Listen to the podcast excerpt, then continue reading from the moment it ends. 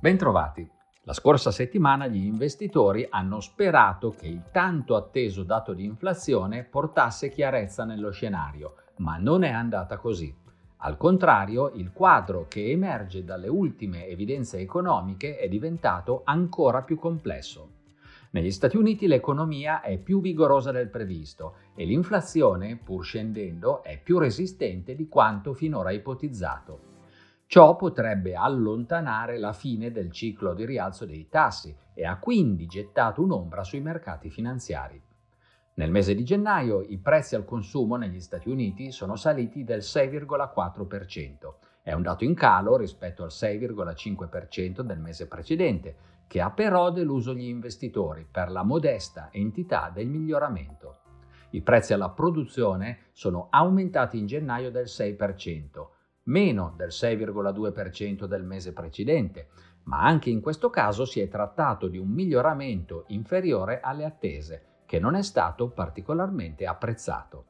Nel frattempo le vendite al dettaglio sono tornate a crescere in gennaio dopo due mesi di calo, superando decisamente le aspettative. Questo dato conferma quanto già emerso nelle scorse settimane. L'economia americana tiene e il rischio di una recessione si allontana. Anche in Inghilterra l'inflazione è calata, passando dal 10,5% di dicembre al 10,1% di gennaio, ma le vendite al dettaglio rimangono deboli. Per i principali listini è stata una di quelle settimane in cui le buone notizie vengono accolte con diffidenza a causa dell'effetto che potrebbero avere sulle decisioni della Fed. L'indice Standard Poor's 500 ha chiuso a meno 0,3%, il Nasdaq a più 0,6%, l'Eurostox 50 a più 1,8%, il Nikkei a meno 0,6% e l'indice MSI dei paesi emergenti a meno 1,4%. I rendimenti decennali dei titoli di Stato sono saliti di 8 punti base negli Stati Uniti e di 5 in Germania. Lo yen si è deprezzato del 2% rispetto al dollaro, confermando la debolezza delle ultime settimane. Un movimento inaspettato se si considera il supporto che la valuta nipponica potrebbe ricevere qualora la Banca del Giappone decidesse di abbandonare la politica monetaria ultra espansiva. Il prezzo del petrolio Brent è sceso del 3,9%, quello dell'oro dell'1,5%. Per concludere, questa settimana avremo informazioni aggiornate sull'attività economica nei principali paesi grazie agli indici PMI preliminari di febbraio. Per il mese di gennaio verrà pubblicato negli Stati Uniti l'indice PCE dei prezzi al consumo, una delle misure di inflazione preferite dalla Fed. Potremo monitorare l'economia americana anche attraverso i dati sulla spesa per consumi e sulle transazioni immobiliari di gennaio. In Giappone vedremo l'andamento dell'inflazione nel mese di gennaio. L'economia americana sta resistendo bene alla stretta monetaria e anche i paesi dell'area euro stanno dimostrando un'inaspettata tenuta.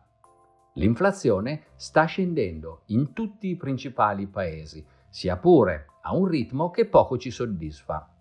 Sono tutte dinamiche positive che però potrebbero incidere sull'intensità e sulla durata del ciclo di rialzi dei tassi di interesse.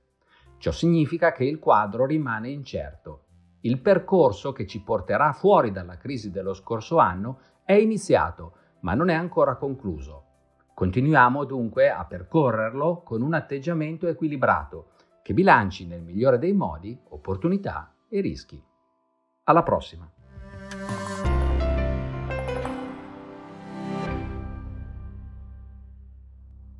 Presente registrazione audio ha finalità meramente informative. Le informazioni in essa contenute non rappresentano un'offerta di acquisto o vendita di prodotti finanziari, una raccomandazione di investimento e non sono da intendere come ricerca in materia di investimenti o analisi finanziaria. Le opinioni espresse riflettono il giudizio di Amundi al momento della loro diffusione e sono suscettibili di variazioni in qualunque momento, senza che da ciò derivi un obbligo di comunicazione in capo ad Amundi.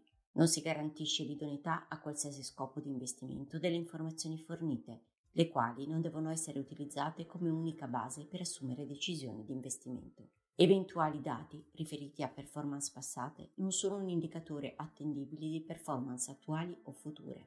Investire comporta un sostanziale grado di rischio. L'investitore, prima di qualunque investimento, è tenuto a prendere attenta visione della documentazione relativa allo strumento finanziario oggetto dell'operazione, la cui sussistenza è disposta dalla normativa vigente. Le informazioni contenute nella presente registrazione audio non sono dirette alle US Person, così come definite nel US Regulation Act della Securities and Exchange Commission.